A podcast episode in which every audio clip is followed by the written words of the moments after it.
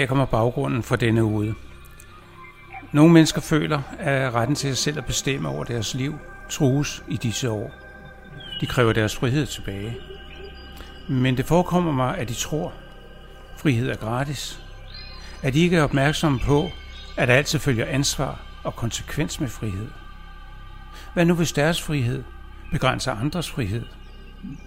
Og hvis der følger nogle konsekvenser med fastholdelsen af deres frihed, er de parat til at leve med de konsekvenser. Her kommer ude nummer 91. Friheden vandrer aldrig alene.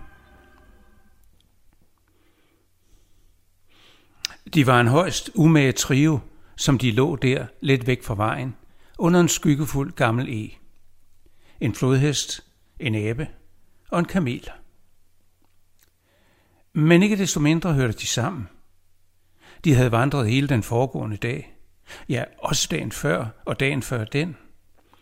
I virkeligheden havde de vandret sammen, lige så længe de kunne huske. Det giver vel en slags samhørighed. I vejkanten stod en tung trækvogn. Den indeholdt alle deres ejendele, som i øvrigt ikke var mange. Men noget havde man der brug for, når livet blev levet på farten. Aften før var de blevet enige om, at den store skyggefulde gamle E med det dejlige grønne græs nedenunder, frugttræerne nogle få meter væk, og en lille kilde med klart koldt vand tæt på, var et godt sted at overnatte. Livet er godt, mumlede kamelen, mens den gumlede på morgenmaden, som bestod af en stor tot saftigt græs. Kamelen var en lidt stramtandet dame, men hun besad et klarsyn og en dømmekraft, som havde reddet trioen ud af mange genvordigheder. Oppe fra et af træerne, med munden fuld af moden mangofrugt, istemte aben. Hvad har vi gjort, siden vi har det så godt? Han var en voksen herre med lidt grå stænk, men det var hans skarpe syn og hurtige reaktioner, der havde sikret ham den vigtige post som gruppens spejder. De hørte nogle brummelyde hen fra kilden. Der er ikke vand nok til et ordentligt morgenbad, brummede den knapt et tons tunge flodhest. Han var outsideren blandt de tre. En bumstærk bullerbasse og så god som dagen var lang, men meget egocentreret. Han så kun verden fra sit eget synspunkt og var ofte ud til bens og impulsiv. Hvad laver vi egentlig her? Fortsatte flodhesten sine brokkerier.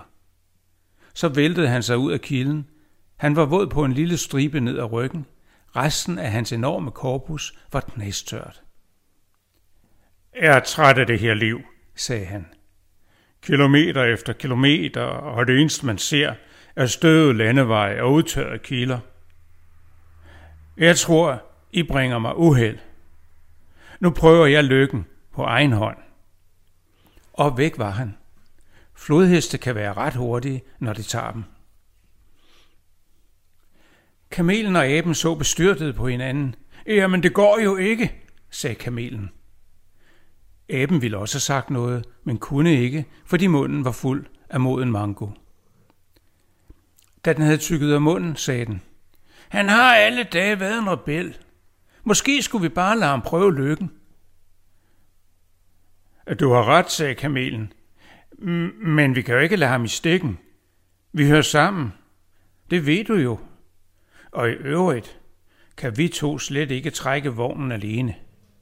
Vi må lade den stå og følge efter ham, så vi kan hjælpe, hvis han kommer i problemer.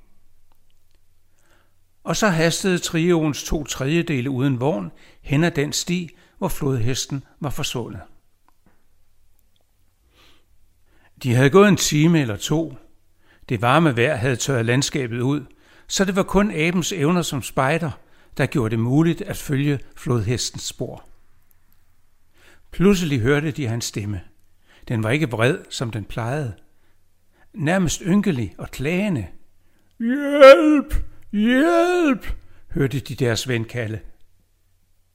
De kom styrtende gennem et sving på stien, og havde det ikke været for den forudseende kamel, der greb aben i kraven og satte forbenene hårdt i jorden, havde de lidt samme skæbne som deres ven flodhesten. Han lå langt ude i et hul, fyldt med kviksand. Lig stille, kommanderede aben, ellers synker du helt i. Flodhesten, der ikke var vant til at modtage ordre, plirrede med øjnene, men rørte sig ikke. Imens havde kamelen fundet et væltet træ, som den nu med alle kræfter forsøgte at skubbe hen mod flodhesten, der kun havde hovedet over sandet. Grib fat i grenene, hylede aben skræmt. Skynd dig! Men flodhesten kunne ikke bruge forbenene, der blev holdt nede af det tunge sand. Brug munden for fende, hylede aben. Tænk dig dog om, dit store drog. Flodhesten resonerede, at det var vigtigere at redde livet, end at reagere på fornærmelsen. Og med den store mund lykkedes det ham at få fat i en af grenene. Hold fast, skreg aben, mens kamelen skubbede til træstammen, så den nærmede sig kanten af hullet. Kort tid efter sad flodhesten på sikker grund. Han stønnede efter anstrengelserne og kiggede taknemmeligt på sine venner. Øh, der var bud efter mig, sagde han så. Aben og kamelen kiggede på ham, og da han havde fået vejret igen, sagde aben, Kære ven, frihed er vigtig for os alle. Men husk, når du beder om den, følger der ansvar og konsekvens med. Din frihed giver ikke mening, hvis den berøver andre deres. Igen plirrede flodhesten med de små øjne, så nikkede han og lod som om han forstod abens resonemanger.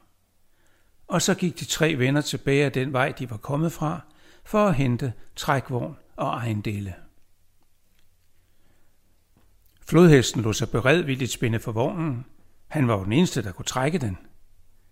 Aben fandt en behagelig plads på toppen af læsset, hvorfra han kunne spejde fremad og holde vagt. Og kamelen sikrede bagtroppen med sit gyldne overblik og skubbede øvrigt på, når flodhesten indimellem var ved at miste pusten. Og sådan fandt de sammen igen på livets vej. Æben, der havde ansvar, kamelen, der var døbt konsekvens, og flodhesten med navnet frihed. Da de stoppede om aftenen og lå og hvilede sig i kanten af en skov, sagde flodhesten efter tænksomt til aben. Uh, nu forstår jeg det, du sagde i formiddags. Friheden vandrer aldrig alene, vel? Kamelen og aben kiggede på hinanden og smilede. Så sagde kamelen, Kære frihed, du er en meget klog flodhest.